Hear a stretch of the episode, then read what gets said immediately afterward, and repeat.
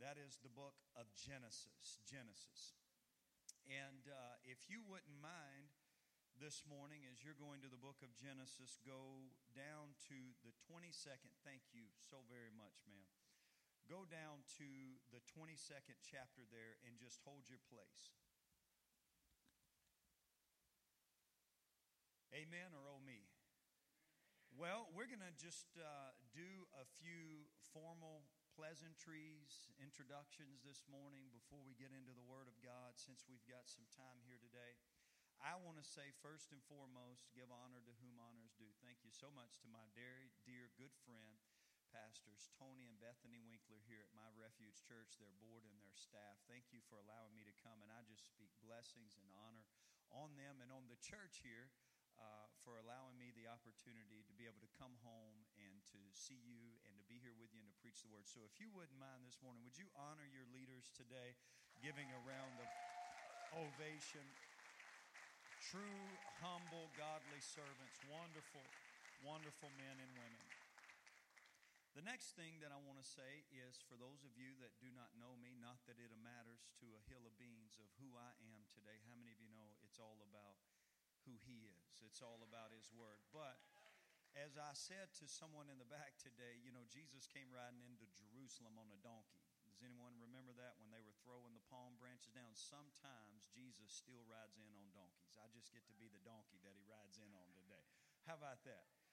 So I am John Skipworth, and I am the lead pastor today. Have the privilege and honor of serving as the lead pastor of Rochester Assembly in Rochester, Minnesota in the beautiful upper green rolling alfalfa hills of the Midwest. Corn and soybean everywhere, big rolling hills, uh, big, beautiful, big red barns. It doesn't snow there all year long. It's not Iceland.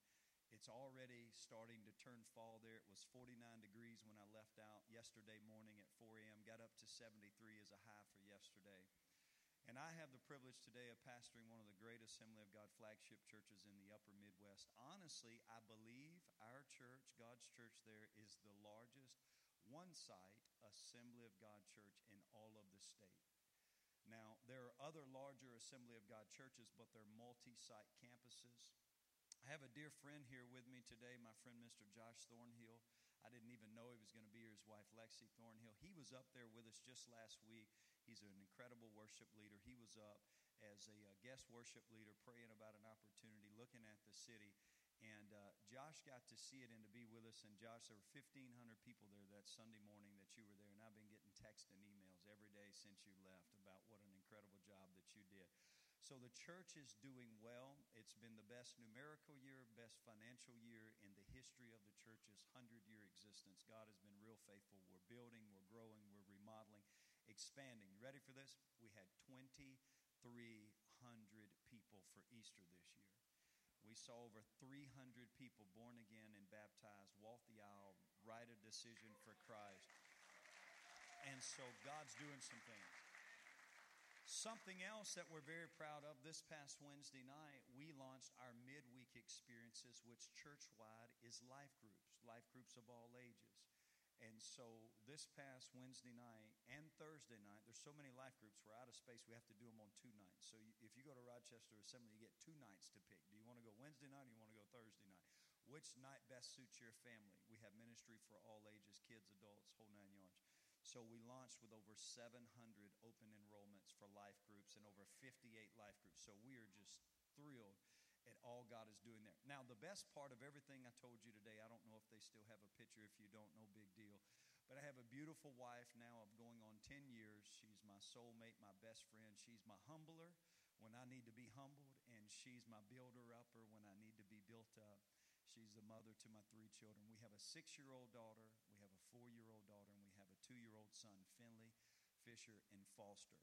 So you say, today, Pastor, what's up with, you know, sharing all this personal information and, and giving, uh, you know, honor to Pastor Tony? I've just discovered over the years of my life, even though that I probably don't need an introduction here, it's a little bit easier for people to relate and to connect when they know a little bit about you, know where you're from, know your story.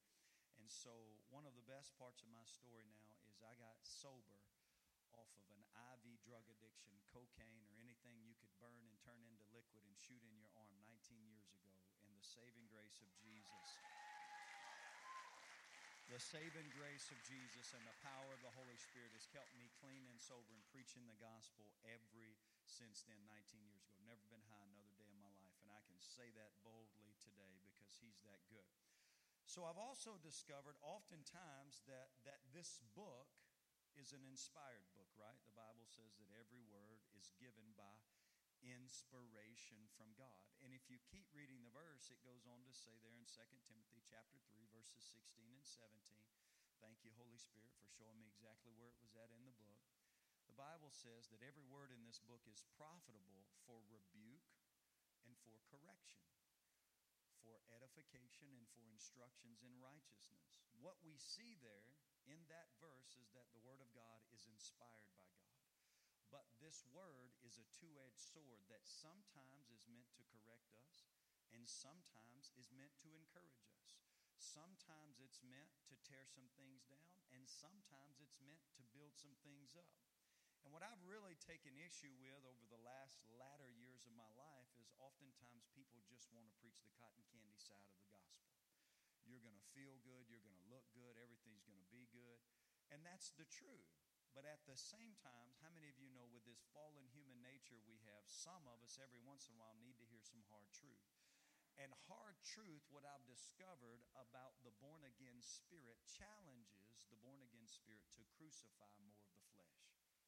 Somebody ought to tweet that. When you get challenged from the Word of God, the born again nature inside of you is challenged to live out a more holy life and to crucify the sinful nature of the flesh. What I'm saying is, is the born again nature responds to high calling in preaching. When the word says you should be called up to this new level and standard of life, that nature inside of you responds to that.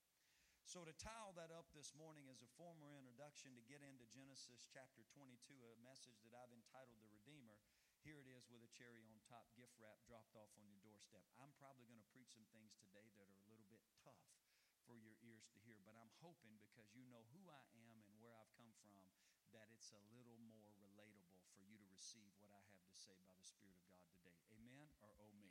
Did you come to the right church today or should you have gone somewhere else? All right, Genesis chapter 22. I'm going to begin reading in verse number one here.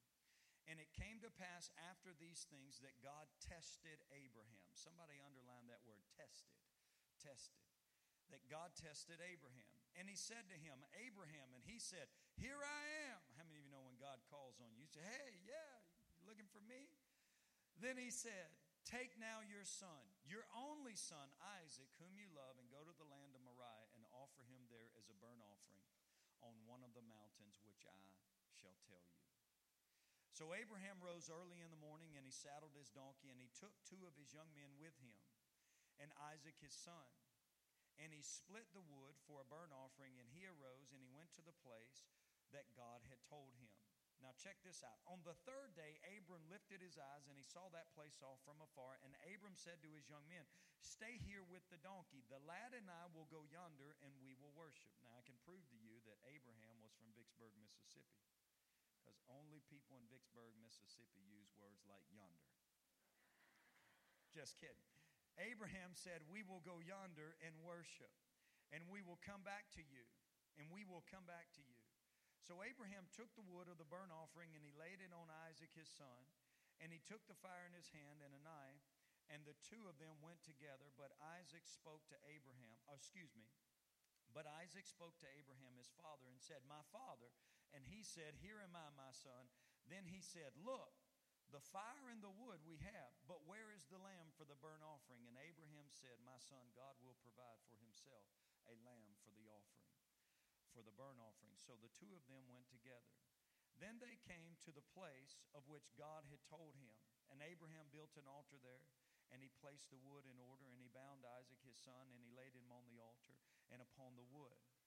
And Abraham stretched out his hand and he took the knife to slay his son. But the angel of the Lord called to him from heaven and said, Abraham, Abraham.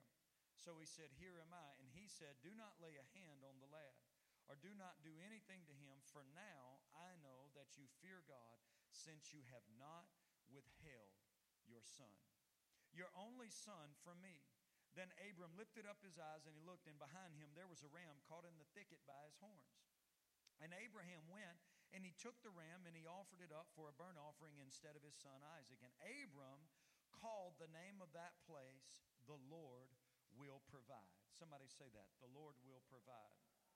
As it is said to this day in the mountain of the Lord, it shall be provided. Wow, I wish I had time to preach that. Verse number 15, I know this is a lot of reading, but it's going to set us up for a lot of preaching.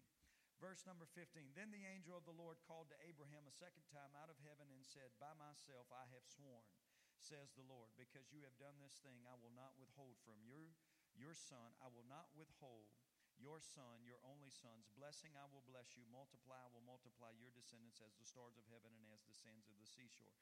And your descendants shall possess the gates of their enemies. In your seed all the nations of the earth shall be blessed because you have obeyed my voice. So Abraham returned to his young men and arose there and went together to Beersheba, and Abram dwelt in Beersheba. Bow your heads and let's pray. Dear Lord, most loving and gracious Heavenly Father, thank you once again today for this beautiful church, this great gathering of people, for these pastors that serve yearly here over your flock. God, today I ask for the anointing to come do with me and through me what I am inadequate, unable in and of myself to do. I ask it all today in Jesus' precious name. If the church would say, Amen and amen. Pastor, I'm going to take this coat off here because I got a few things that I need to share if you'd give me a moment.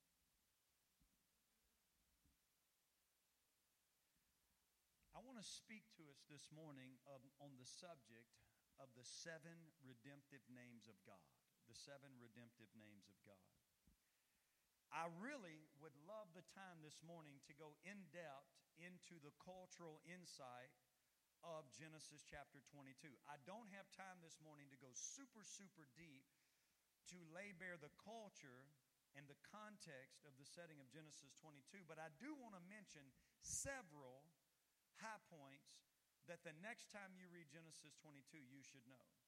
Now, if you have a pen and a piece of paper, I would greatly encourage you to write some of these things down. Number one, in verse 2, there is a word mentioned there called Moriah, Mount Moriah.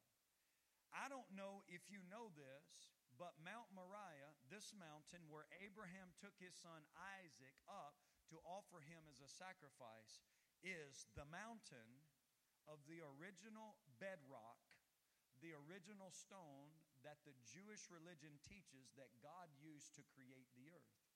Do you want to know what mountain that is? That is Jerusalem. Do you know what sets on top of that mountain, Mount Moriah? The Temple Mount. Do you know who was also sacrificed on that mountain as a sacrificial lamb for the world?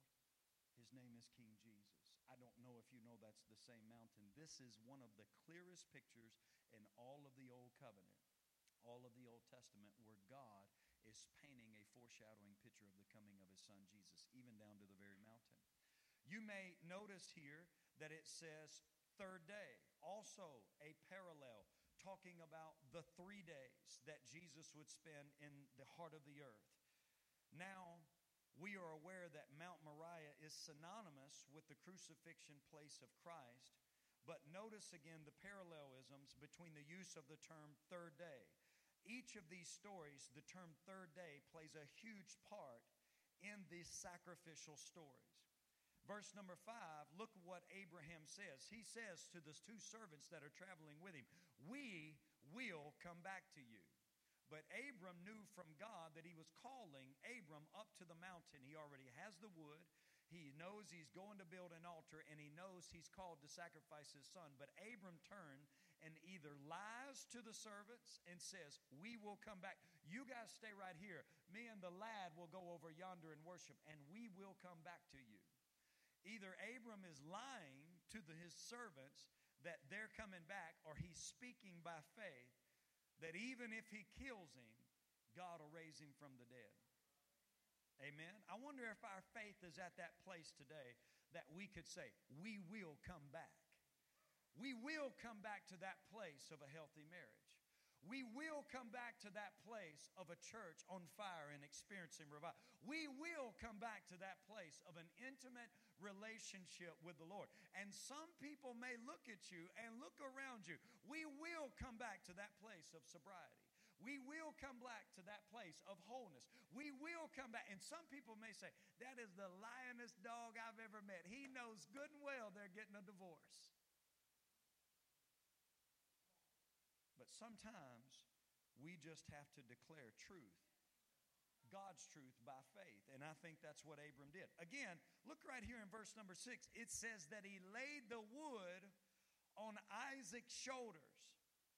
Does anyone remember in the new covenant where this same Jesus is walking an all too familiar path known as the Via Dolorosa, and he's carrying the cross member of the cross on his back through the streets of Jerusalem as he's wandering up, being whipped up Mount Moriah, where thousands of years before Isaac has carried the wood up the same mountain to be a human son, only son sacrifice. Did you know all that was in there? Have you ever heard this before? All right, let's keep going. I love in verse 8 that Abram says, God will provide a lamb for himself. Abram has this radical, audacious faith or he, like the high priest in the new covenant, is speaking prophetically and he doesn't even know he's speaking prophetically. Have you ever had those moments in your life where you declare, you just said something and then later come back to realize what God, when you were prompted to say that, even though it didn't make sense in the moment, it didn't make sense in the season, but later, years later, you realize that what God prompted you to speak, like Jeremiah, it was fire shut up in your bones. You couldn't contain it. You just spit that word out. Years later, you came back to realize that I just prophesied by the Spirit of the Lord what was going to be my, and I didn't even realize it. I don't know which of the two that either he already knew or that he was just prophesying, not knowing, but he said, God will provide a lamb for himself. And the lamb that we know God provided was the lamb, Jesus Christ. Now, there's a phrase in verse number nine that says, He bound the lad to the altar and laid him there. Now, I want you to know, being a student of the book, having studied the book, and continuing to study the book, I need a very small child, a very small child in this room, smallest child in this room. Okay, would you stand up, sweetie? I promise I won't call you out. I won't embarrass you. I won't ask you to preach or dance or to do any. Oh, look at her right now. Okay, who's Who's mom? Is, are you mom? Are you? Is, how, how old are you, sweetie? 11. And you are very, very, very cute. What's your name? Anna? Okay, you can have a seat, Anna. Does anyone see how little Anna is, cute and 11? So, what I want you to know now, what's your name, sweetie? Would you stand up right here? Would you stand up?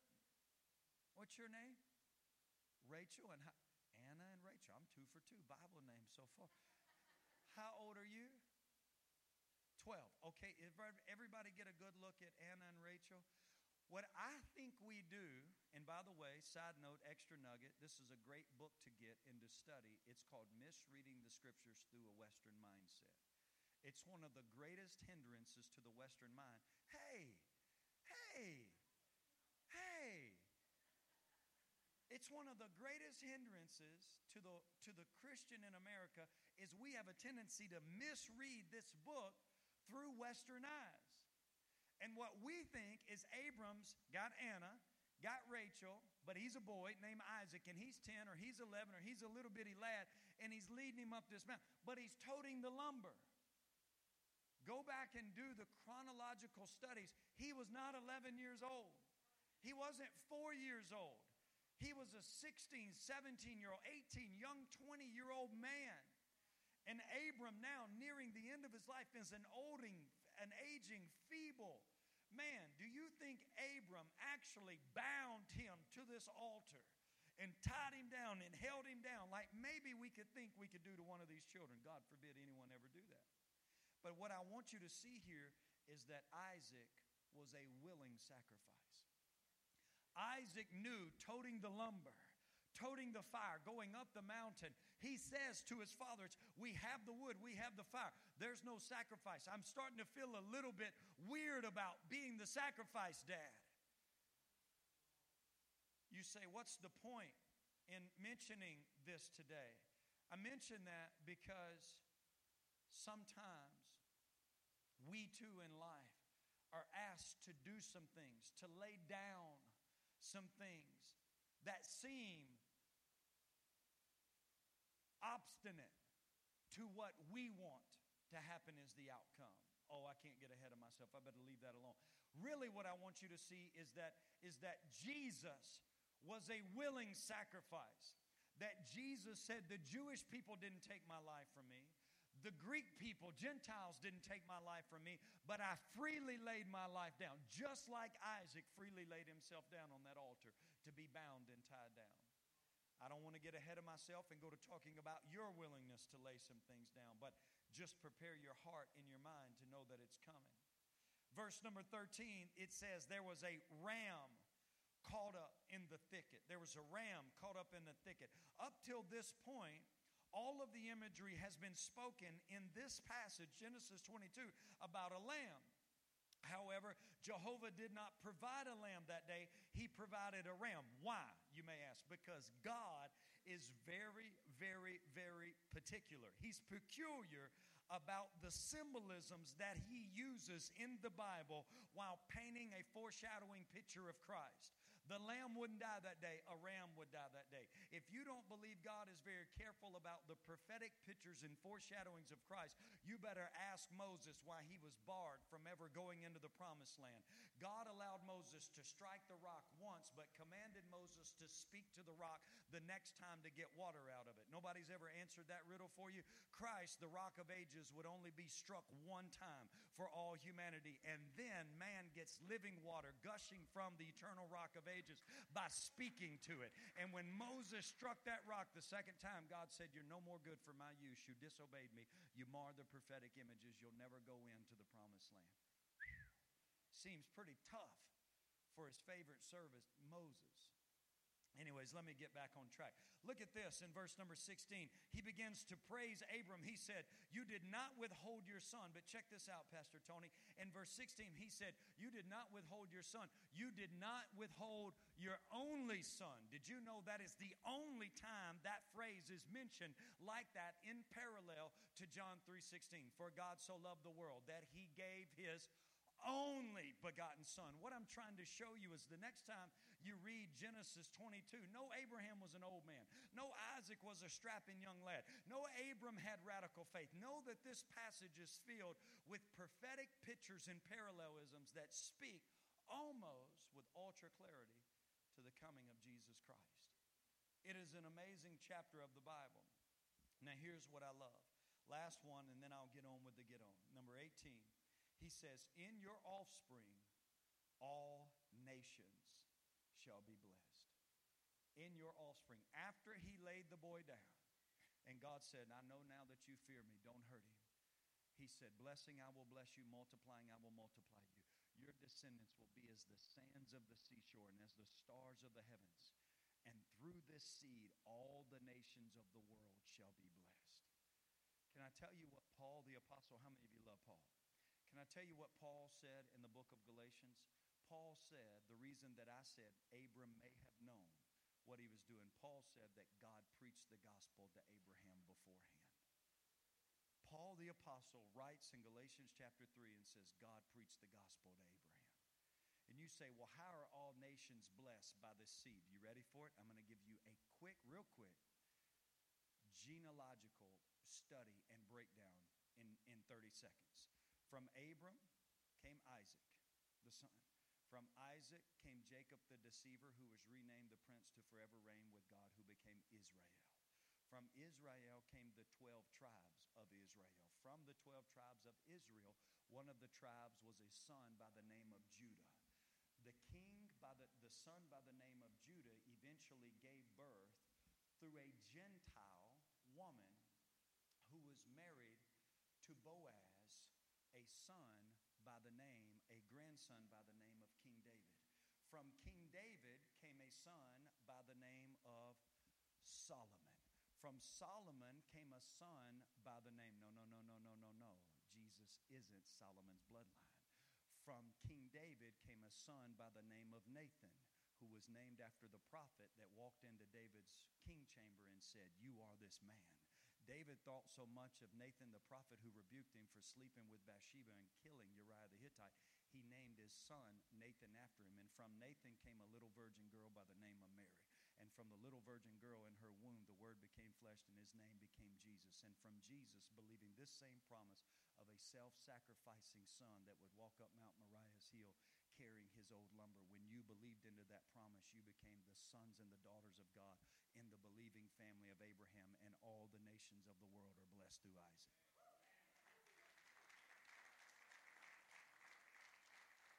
That's all in that book. That's all in that book.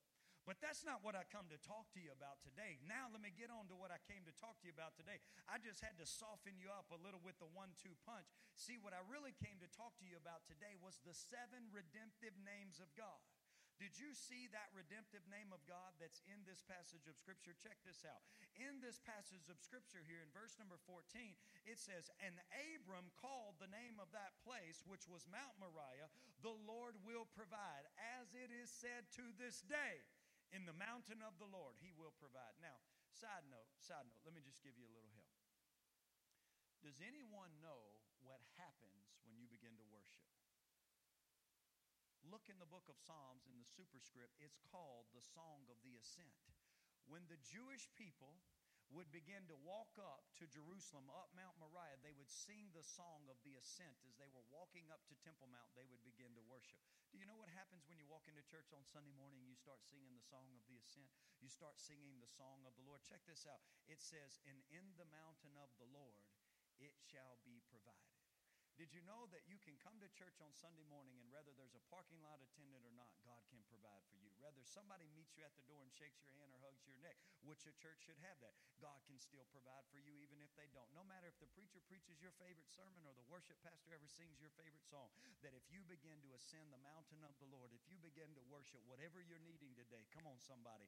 If you need healing in this room today, if you need deliverance in this room today, if you need wholeness in this room today, if you need mental freedom in this room, if you need a physical touch today, it will be provided in the mountain of the Lord. I just want you to see, besides all that other stuff that I've shared, that what we're really talking about is one of the seven redemptive names of God. And Abram said, This name of this place will be the Lord will provide. The Lord will provide. Now, I don't know if you're anything like me, but having grown up in the South, I have come to know that God, like God the Father of the Bible, He has many names. And during my time as a Christian and during my time in church, I have heard Him called Eternal God. I have heard him called everlasting Father. I have called I have heard him called and I have too called him the great amen, the master, the rock of ages, the lily of the valley, the shepherd, the almighty, the great I am, the Adonai, the Elohim, the El Shaddai, Yahweh or Yahweh or the holy name of God in the tetragrammaton or the name Jehovah if you add in the English alphabets. I've heard every one of those names used to refer to Almighty God. But I want you to know that there are seven specific names in this Bible, seven specific names known as the seven redemptive names of God. Seven redemptive names of God. What are you saying, preacher? God has many names. Yes, I am, but I'm also telling you there are seven names known as the seven redemptive names. And in signifying that these are redemptive, I want you to know that every one of these names has healing power. Every one of these names has delivering. Every one of these names has making whole power. These are restorative names. And so this morning, what I want to do is just take a little time and, and minister one of those names today and watch him restore and watch him heal and watch him deliver and watch him make free. Does anyone need any of that today? Anyone needs some healing? Anyone needs some deliverance? Before we jump headfirst into that, I want to introduce the one word or the one name that I really want to work with this morning, and it is the name, you ready? Jehovah Jireh.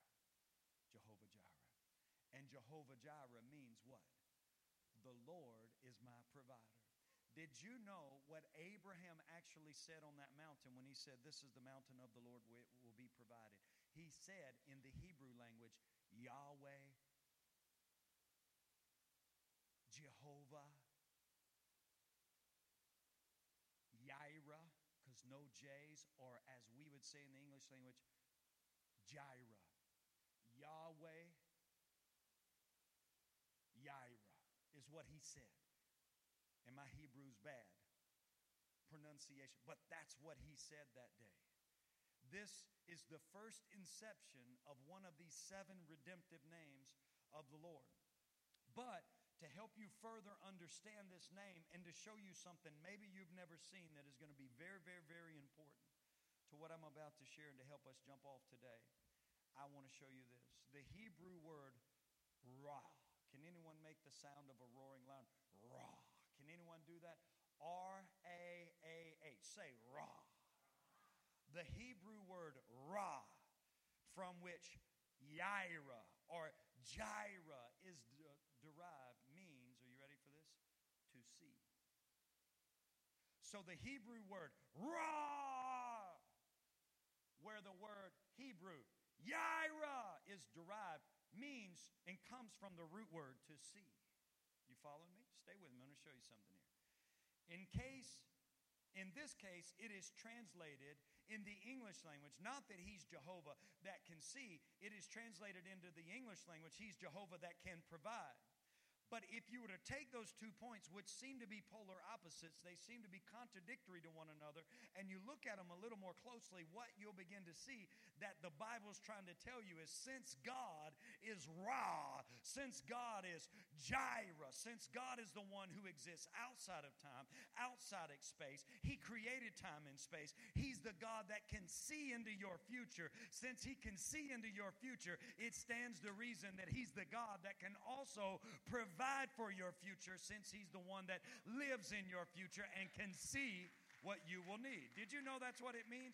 Jehovah Jireh means He already can see down the road. He's already in your tomorrow. He's already in your 10th anniversary. He's already in your destiny. So every time you start saying, My Jehovah is Jireh, I want to do away with this nonsense that's been preached in the church for the last 30 years that, oh, you can break that down and equate it to you can walk up to the mailbox. He's Jehovah Jireh. There's going to be a thousand dollar check in my mailbox. I didn't have to go to work today. Ha! I didn't have to get an education today.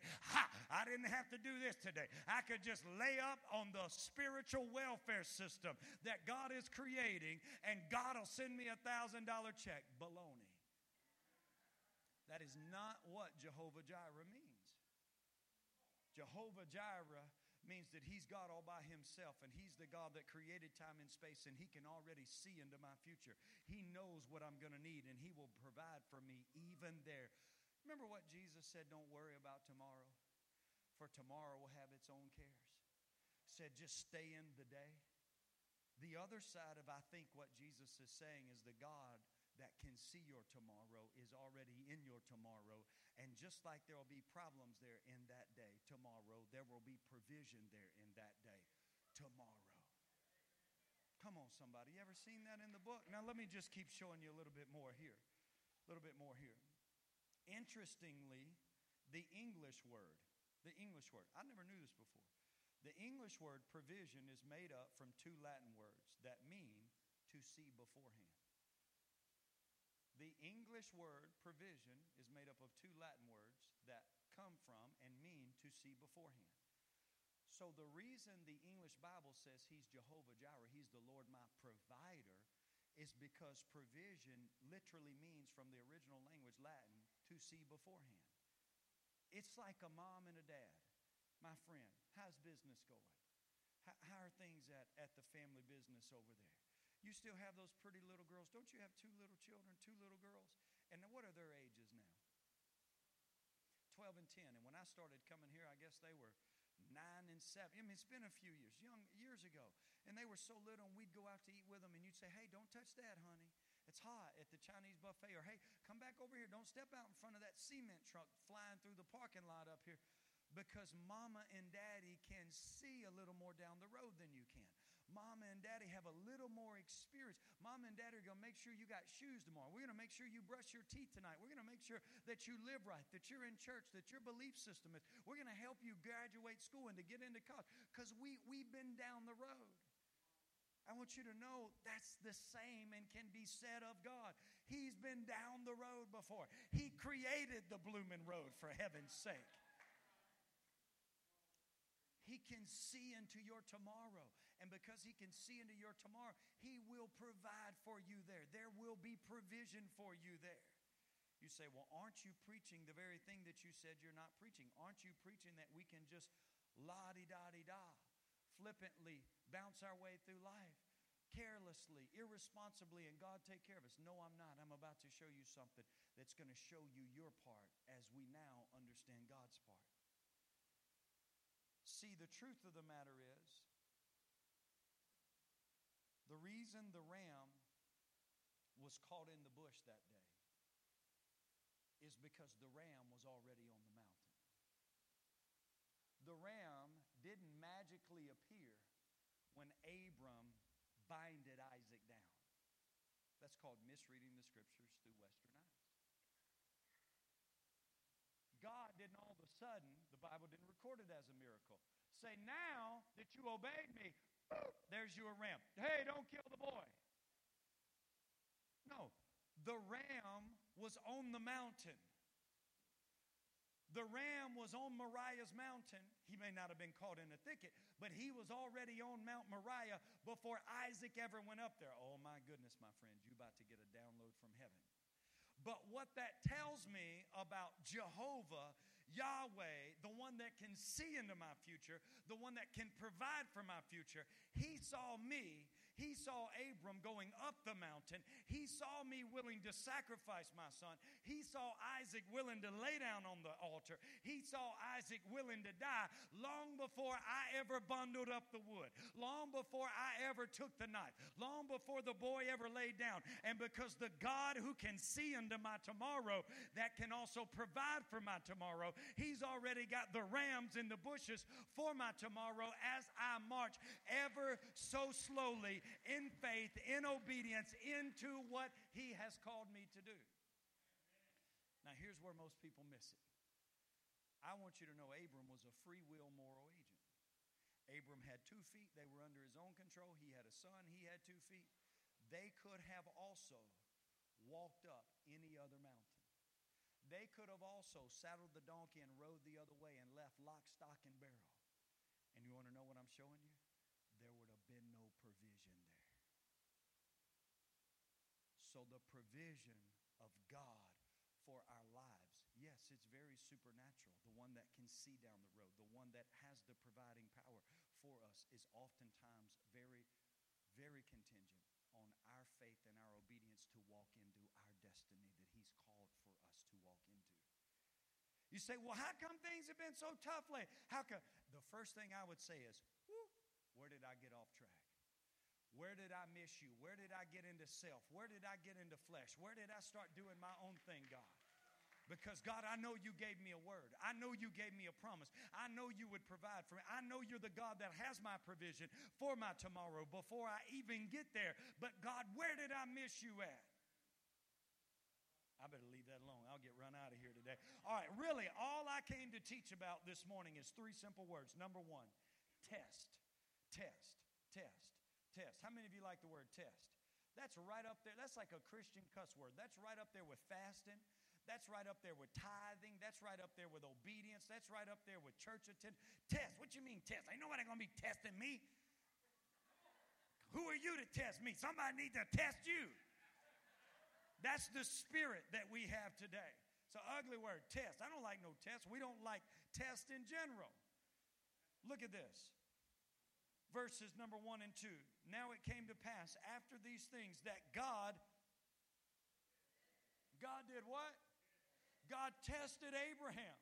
Now, I know this is tough for us to realize today and to wrap our hearts and minds around, but I want to show you that God testing Abram didn't start that day.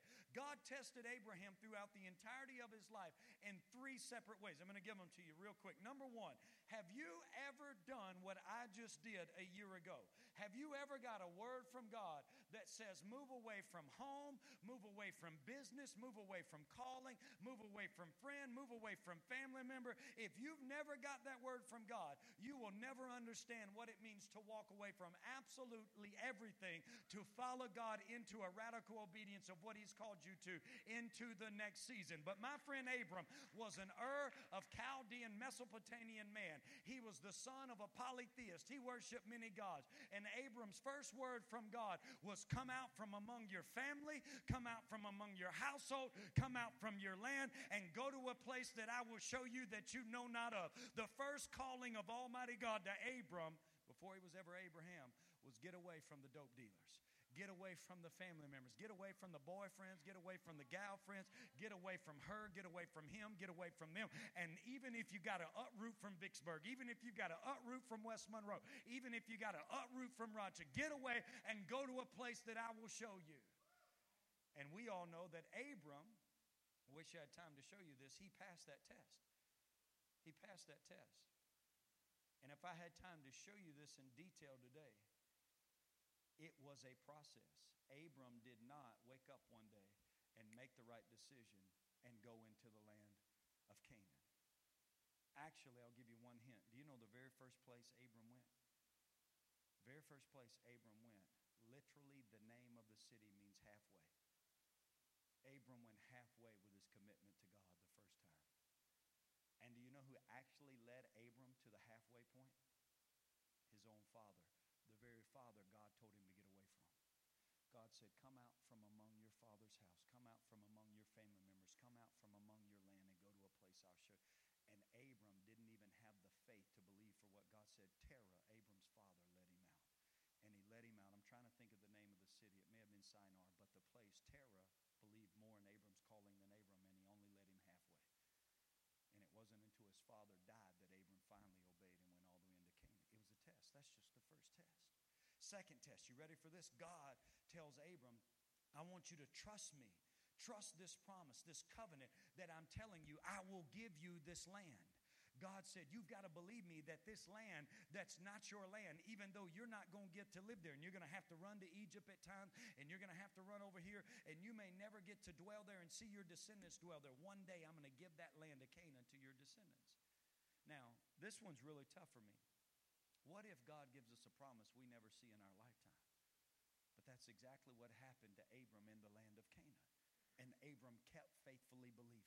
All right, let me give you the third one. Then God comes back and he says, I'm going to test you for the promise of your son. You're going to have a son from your own loins, and he's going to be your heir. And through him, all that big radical story I just told you is going to happen. And we know that Abram, throughout his life, tried to fulfill God's plan in his own ways. He tried to bring in a servant, he tried to have another son, he tried to make his own servant uh, the heir. He did all of these different things because he was struggling. He was a man. But what I'm trying to get you to see, even though it's very hard for us to hear, is that God was testing Abraham. And according to 1 Peter chapter 1, verses 6 and 7, look at this. God will sometimes test you and I as well. So be truly glad. There is wonderful joy ahead. Even though you must endure many trials, you must endure many tests. It'll just be for a little while. These little tests, these little trials will show that your faith is genuine. And once you have been tested, once your faith has been refined, it'll come out as pure gold, and your faith will be far more precious to you than any silver, gold, jewel, or ruby. So when your faith remains strong after you've been through many trials, many tests from the Lord, it will bring you much praise and glory and honor on the day that you stand before Jesus Christ and when He is revealed to the whole world. Do you know what that scripture just says? That one day, after you've gone through test your entire Christian life, if you get it right, when Jesus is revealed to the world, you won't have to hold your head low you'll be able, with honor and dignity, to stand up with a faith that led you out of your own home that led you away from your family, that led you out of addiction, that caused you to believe in the inheritance of a promise, of a new land, of a new future, a promise that told you to even at times give away things and do things, sacrifice and surrender things that you didn't think you could sacrifice and surrender after you've walked all that out, even though you may not do it perfectly in your humanity after the end, and that's all done. That faith that's been built in your relationship with God, that's been tested by the fire, by trial, by tribulation, one day you'll be able to boast in something that's far more precious than any gold, any jewel, or any ruby. Well, if God don't test us, why is that scripture in the Bible? Let me tell you something. God tested Abraham. God will test you. But I want you to know while God was testing Abraham, if God is the God who can see, Stacy. If God is the God that already knew what Abraham would do and already put the ram on the mountain, why the test? If you already know since you're God all by yourself, why test me? God wasn't trying to prove to Abram that he believed in Abram. What he was trying to tell Abram was, I need you to go through the test so you'll believe in you. So that you'll, God's not trying to test you so that God's not trying to test you so God can know what's in you. God already knows what's in you. God's testing you so you'll know what's in you. So you'll know what manner of spirit you're of. So you'll know the strength that you have in the Lord. He's testing Abram. He's testing you. It's not to prove to him. He's God. He already knows. It's to prove to you. But you may not know this. Did you know that times of testing actually unite you and I to Christ? You know, the Bible talks about instead that we should be very glad for these tests, these trials that we experience in this life. They make us partners with Christ to experience his suffering.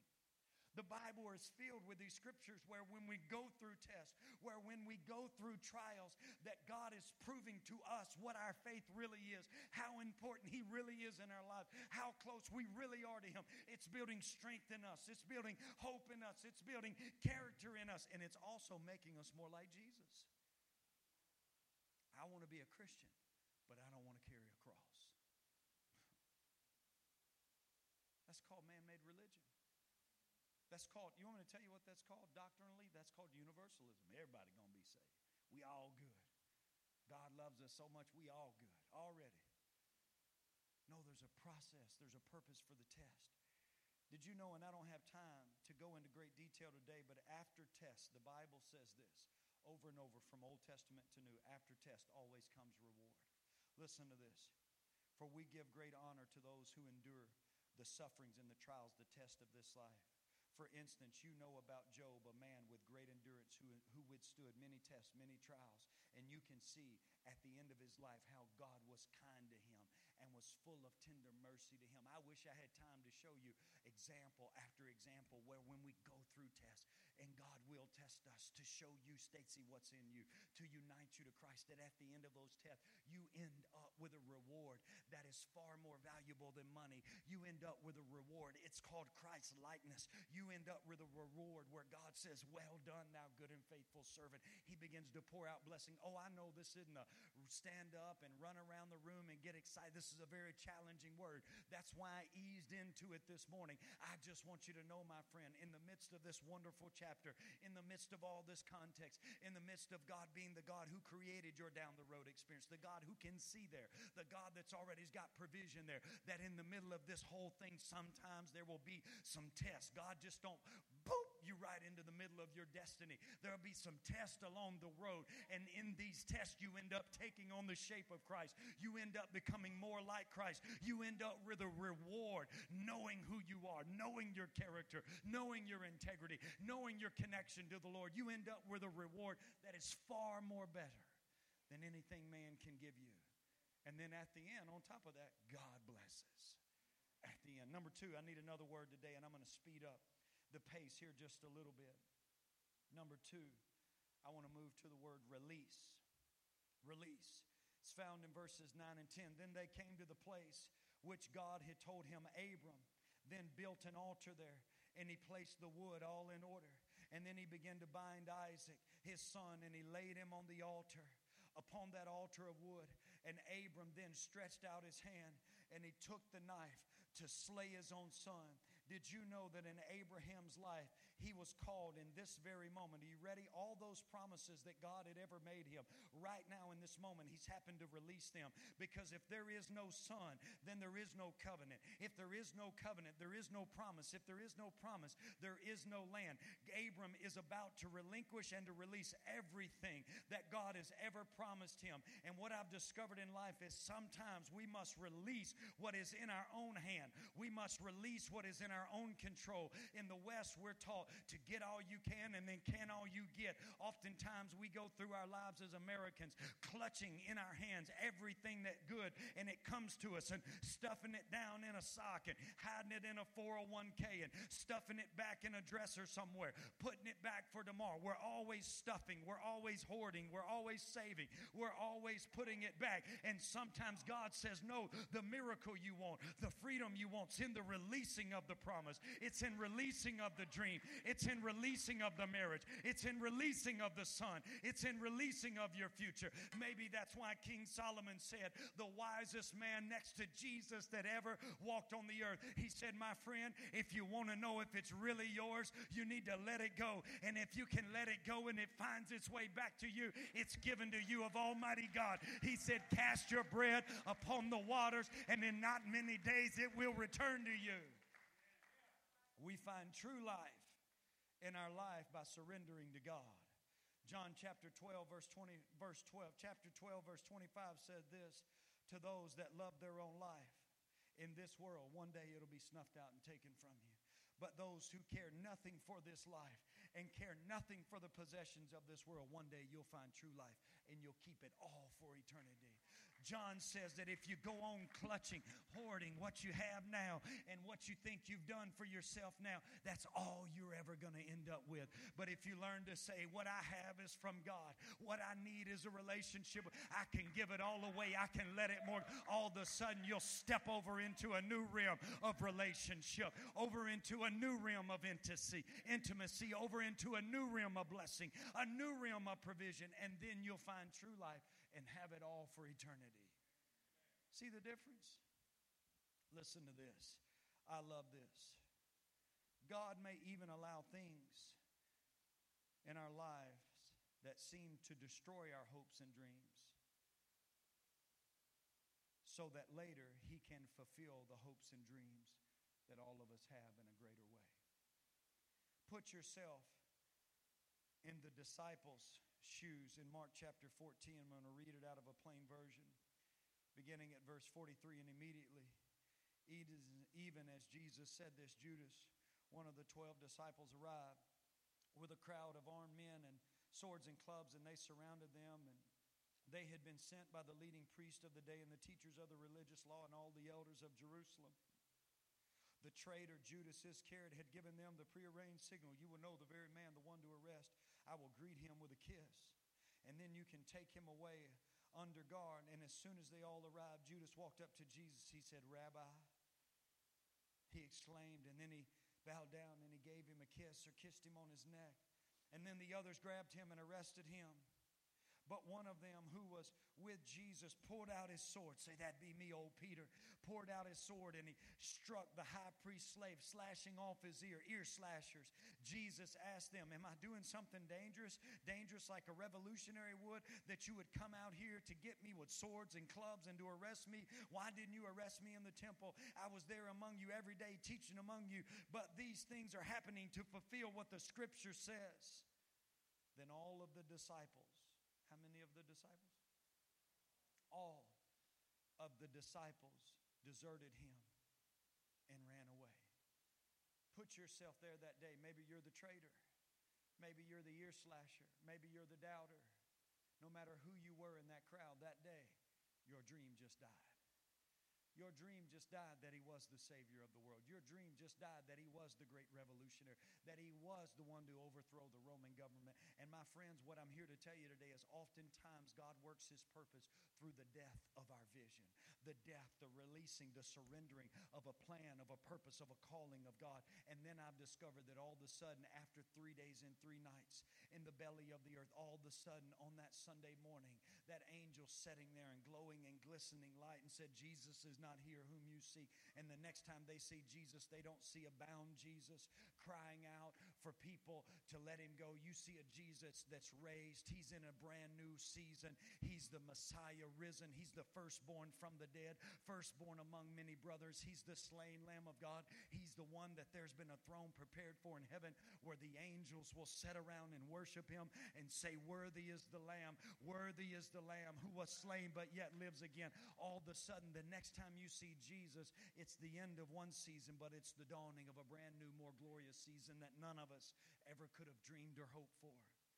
And the truth of the matter is, what I'm trying to tell you today, apart from the life of Jesus, is that new life comes for all of us from the plans that God has given us, the purposes God has given us, the callings God has given us, when we learn in our times of testing to release some things.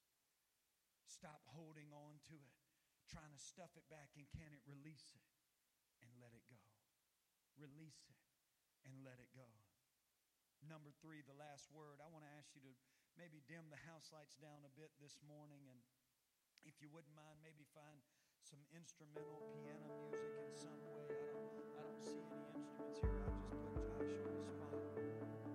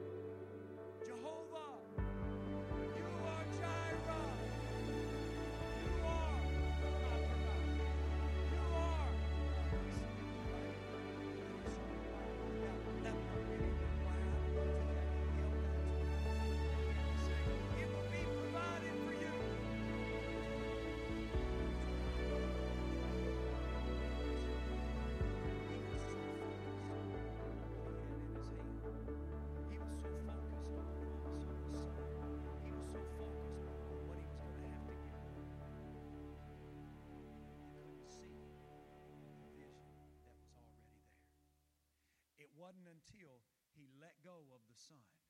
The Bible says he lifted up his eyes and he saw the ram that was behind him in the bush. And at that very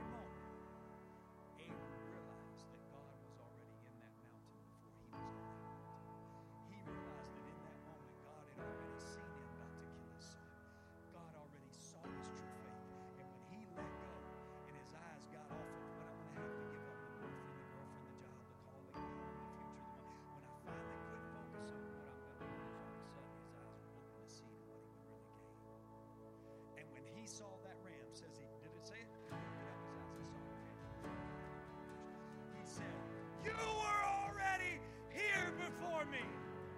You already were on this mountain. You were already in this bush. You were already in my future. You were already, you are the God who sees me. You are the God who is my provider.